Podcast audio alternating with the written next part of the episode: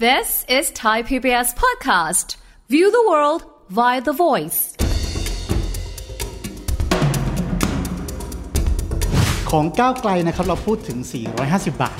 ที่จะขยับขึ้นมาแล้วค่อยๆทยอยขึ้น ทุกอย่างมันเหมือนผ่านกลไกภาษีกลไกส่วนลด คนที่ตกงานในช่วงนั้นประมาณ 8-12 ล้านคนแล้วแต่แหล่งข้อมูล ไม่ได้กลับเข้าสู่ระบบทุกคน มันเหมือนกับเป็นนโยบายช่วยคนตัวเล็กที่เลือกปฏิบัติหรือเปล่าเรียนฟรีปริญญาตรีนะครับคือตอนนี้เนี่ยจริง ๆ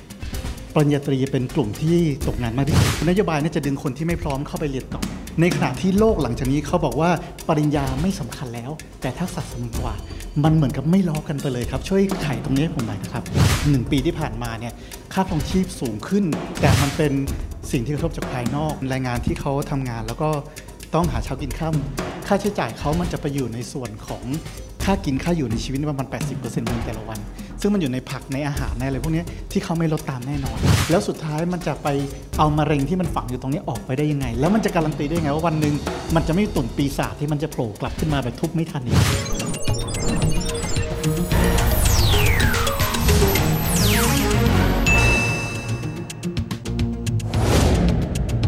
สวัสดีครับท่านผู้ชมครับ ยินดีต้อนรับเข้าสู่รายการเศรษฐกิจติดบ้านนะครับ ช่วงนี้เราคงอยู่ในช่วงของการคัดเอาไฮไลท์นะครับ จากวงเสวนาว่าในเรื่องของอนาคตค่าแรงขั้นต่ำขึ้นแค่ไหนถึงจะรอดนะครับ ความเดิมในตอนที่แล้วเราจะพูดถึงการที่พรรคทั้ง 5 พรรคนี้เนี่ยได้มีการแสดงวิสัยทัศน์ในมิตินี้ แต่อย่างที่บอกครับ 5พรรคหาเสียงก็หาเสียงกันไป แต่ว่าภาคประชาชนเองแน่นอนว่ามีข้อห่วงกังวลครับ ทางรายการและก็เลยได้มีการเชิญ ผู้ช่วยศาสตราจารย์ดรเกียรติอนันต์ล้วนแก้วนะครับ ซึ่งท่านบอกแบบนี้ท่านเป็นร่างทรงประชาชน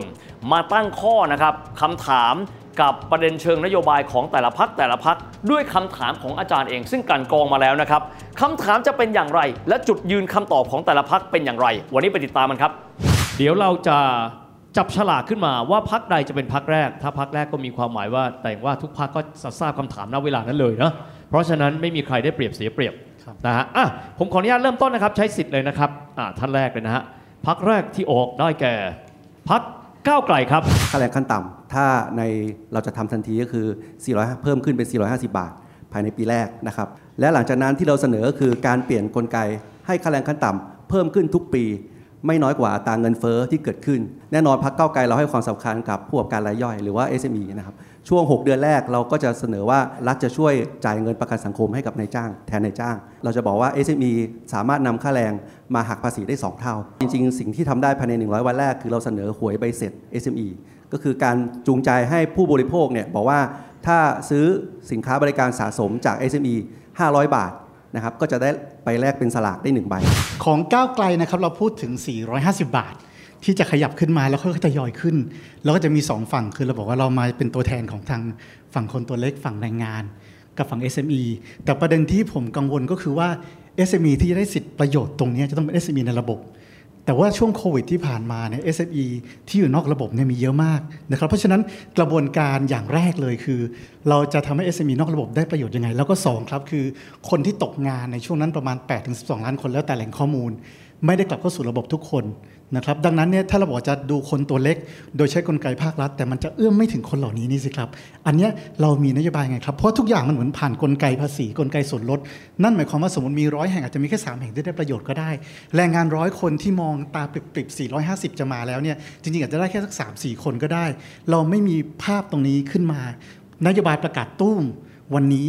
แต่คนที่อยู่นอกฝั่งที่เป็นอยู่นอกสนามนะครับเขาไม่สามารถจะได้ประโยชน์จากตรงนี้เลย มันเหมือนกับเป็นนโยบายช่วยคนตัวเล็กที่เลือกปฏิบัติหรือเปล่าครับผมอธิบายอย่างนี้ดีกว่า ก็อย่างเอายกตัวอย่างหวยใบเสร็จหวยใบเสร็จเนี่ยจริงๆคือรายย่อยเลยคนตัวเล็กเลยนะครับพูดง่ายคือว่าไม่จำเป็นต้องเป็นผู้ประกอบการที่จดแบบด้วยซ้ำนะครับแล้วก็ขอแค่ว่าเป็น SME เป็นนิติบุคคลที่ว่าเป็นรายเล็กก็ได้ที่ไม่ใช่ทุนใหญ่ที่แตกบริษัทออกมานะครับก็จะเข้าเงื่อนไขนี้หมดดังนั้นเนี่ยมันก็เป็นการสร้างแรงสร้างแต้มต่อ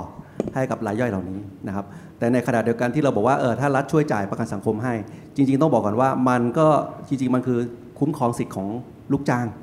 นะครับ เพราะว่าตามหลักแล้วเนี่ยลูกจ้างควรจะได้อยู่ในประกันสังคมอยู่แล้ว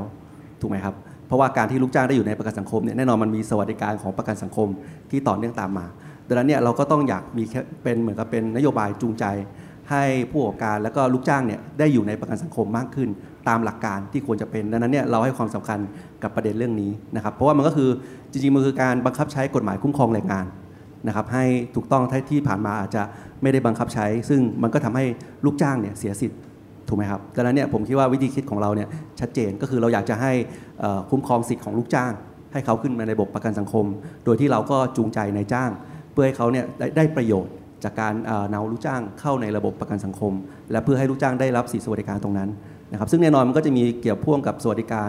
แรงคุ้มครองแรงงานต่างๆ ตอนเนื่องตามมา ที่เราก็ต้องต้องมีการปรับขึ้น แต่ว่าเราส่วนใหญ่สิทธิประโยชน์ทั้งหมดก็ยังก็เราก็มีให้ในจ้างด้วยที่เป็น SME ที่เขาเป็นกลุ่มที่ควรจะได้รับการช่วยเหลือนะครับผมคิดว่าวิธีคิดของเราเนี่ยมาจาก 2 หลักนี้นะครับขอบคุณครับ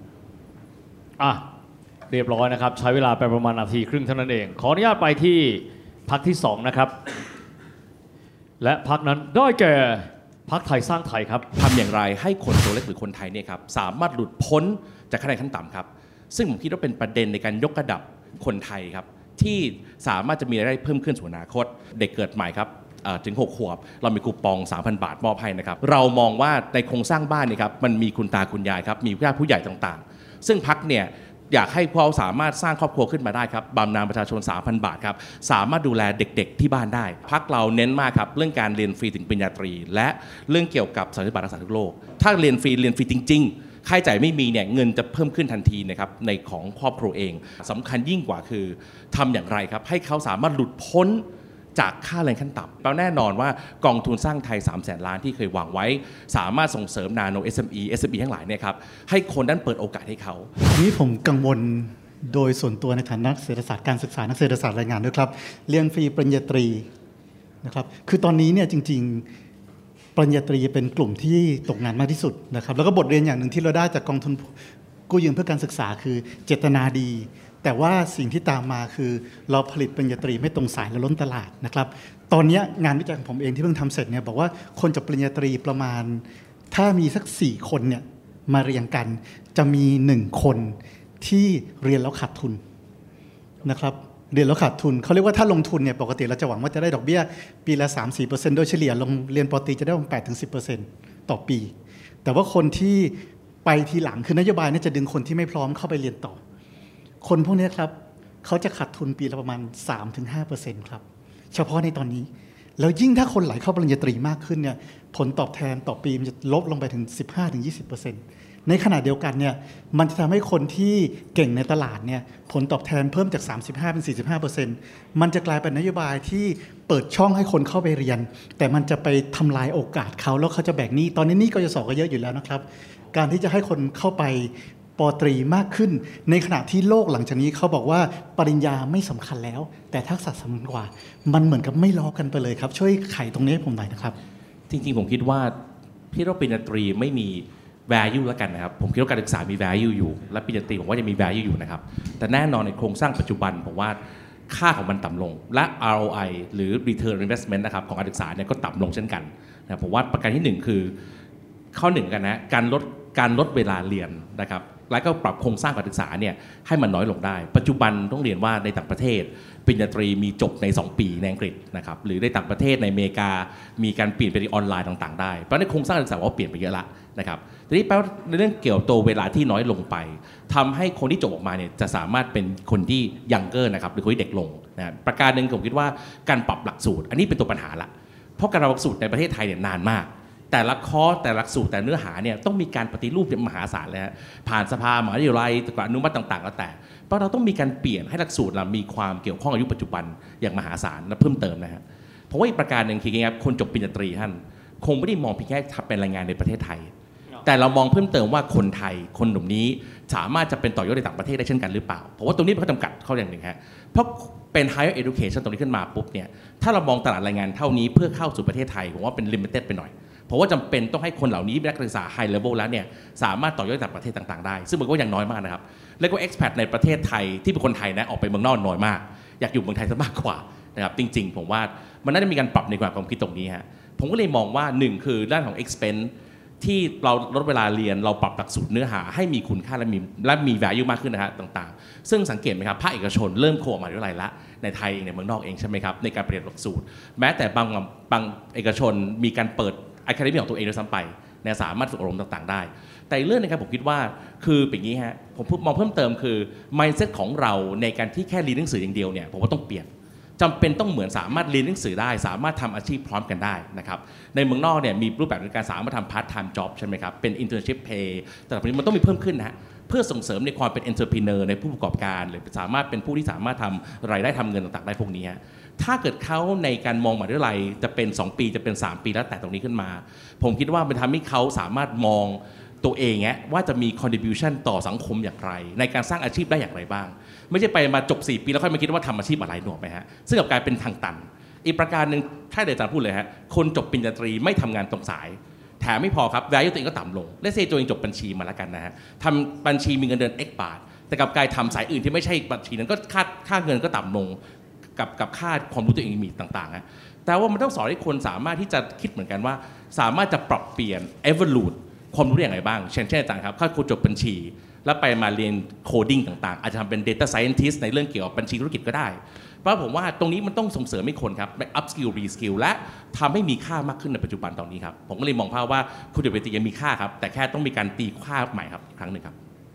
ชัดเจนมาก ขอบคุณมากครับ คุณเทพฤทธิ์ใช้เวลา3นาทีเป๊ะเลยนะฮะ เรามากันท่านต่อไปนะครับพักต่อไป ดรทวิตเตรียมตัวนะครับ ชาติพัฒนากล้า สิ่งที่ต้องทำขณะนี้คือการทุบโครงสร้างที่ทำให้ของมันแพงแล้วไม่มีใครกล้าพูดเรื่องนี้แล้วทุบอย่างจริงจัง นั่นคือราคาพลังงานครับ ต้องไปกำหนดค่ากันก่อนครับท่านจะขึ้นค่าแรงไปตรงไหนล่ะครับ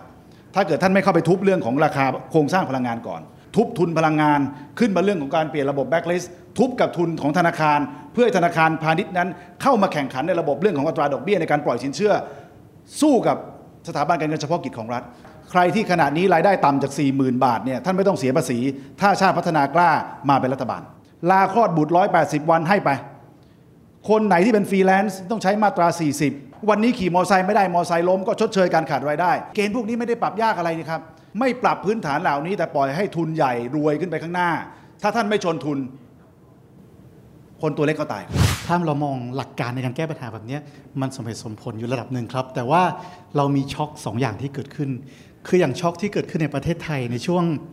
หนึ่งปีที่ผ่านมาเนี่ยค่าครองชีพสูงขึ้น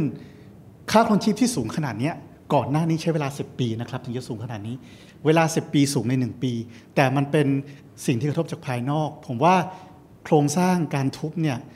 มันพอถึงจุดหนึ่งมันทุบไม่หมดหรอก มันจะมีสถานการณ์มาอย่างที่มีตุ่นปีศาจโผล่ขึ้นมา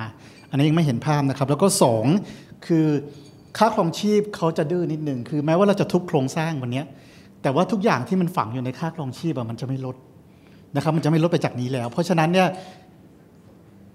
มันไม่สามารถจะทำให้เขาเรียกว่าความเดือดร้อนบรรเทาลงได้ทันทีนะครับ อีกส่วนหนึ่งที่เราจะเห็นคือเวลาเป็นแรงงานที่เขาทำงาน แล้วก็ต้องหาเช้ากินข้าค่าใช้จ่ายเขามันจะไปอยู่ในส่วนของ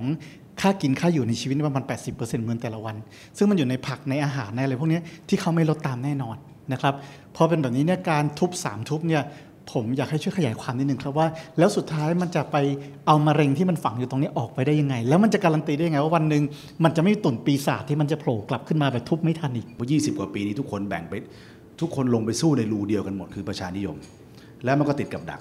เพราะฉะนั้นถ้าเกิดเราไม่ยกขึ้นมาว่าเฮ้ยเราสร้างสภาวะการแข่งขันให้จริงอะอาจารย์เข้าใจความเป็นมนุษย์นิยมไหมครับถ้าเราเป็นมนุษย์นิยม เราจะเชื่อว่ามนุษย์เนี่ยมันสามารถแข่งขันแล้วมันสู้ได้ แต่ต้องสร้างสภาวะในการแข่งขันทำไมเรา จะต้องมาพูดเรื่องน้ำมันแบบจริงจัง ทุบราคาได้ไหมได้ เพียงแต่มันไม่เคยกล้าทำเป็นไปได้ยังไงครับ ค่าการกลั่นที่มันแพงเนาะเอาราคาค่าการกลั่นที่เอาราคาสำเร็จรูปที่ดูไบเอ่อที่สิงคโปร์มาลบกับราคาน้ำมันดิบที่ดูไบกับที่สหรัฐอาหรับเอมิเรตนี่ครับแล้วบอกเรียกตรงนั้นเป็นค่าการกลั่น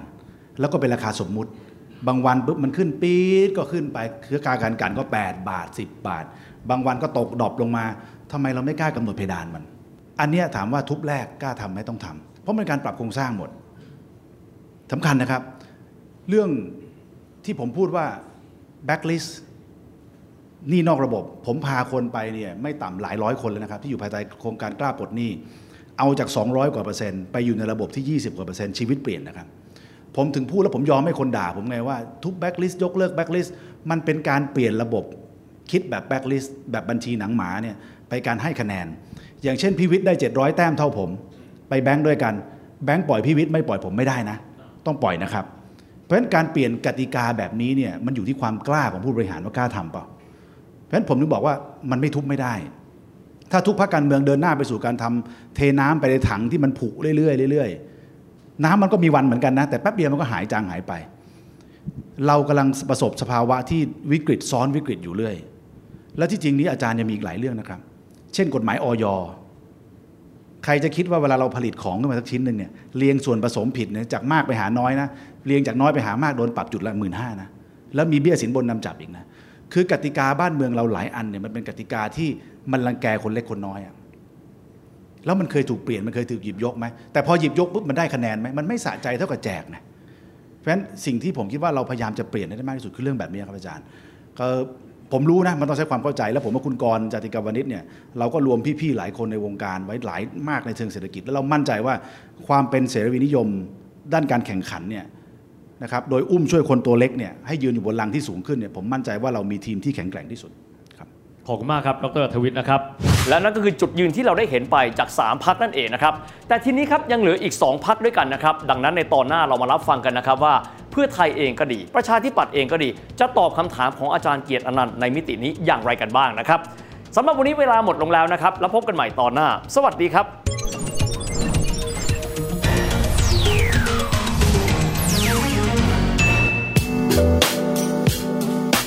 ติดตามรายการทางเว็บไซต์และแอปพลิเคชันของไทย PBS Podcast Spotify SoundCloud Google Podcast Apple Podcast และ YouTube Channel Thai PBS Podcast Thai PBS podcast. View the world via the voice.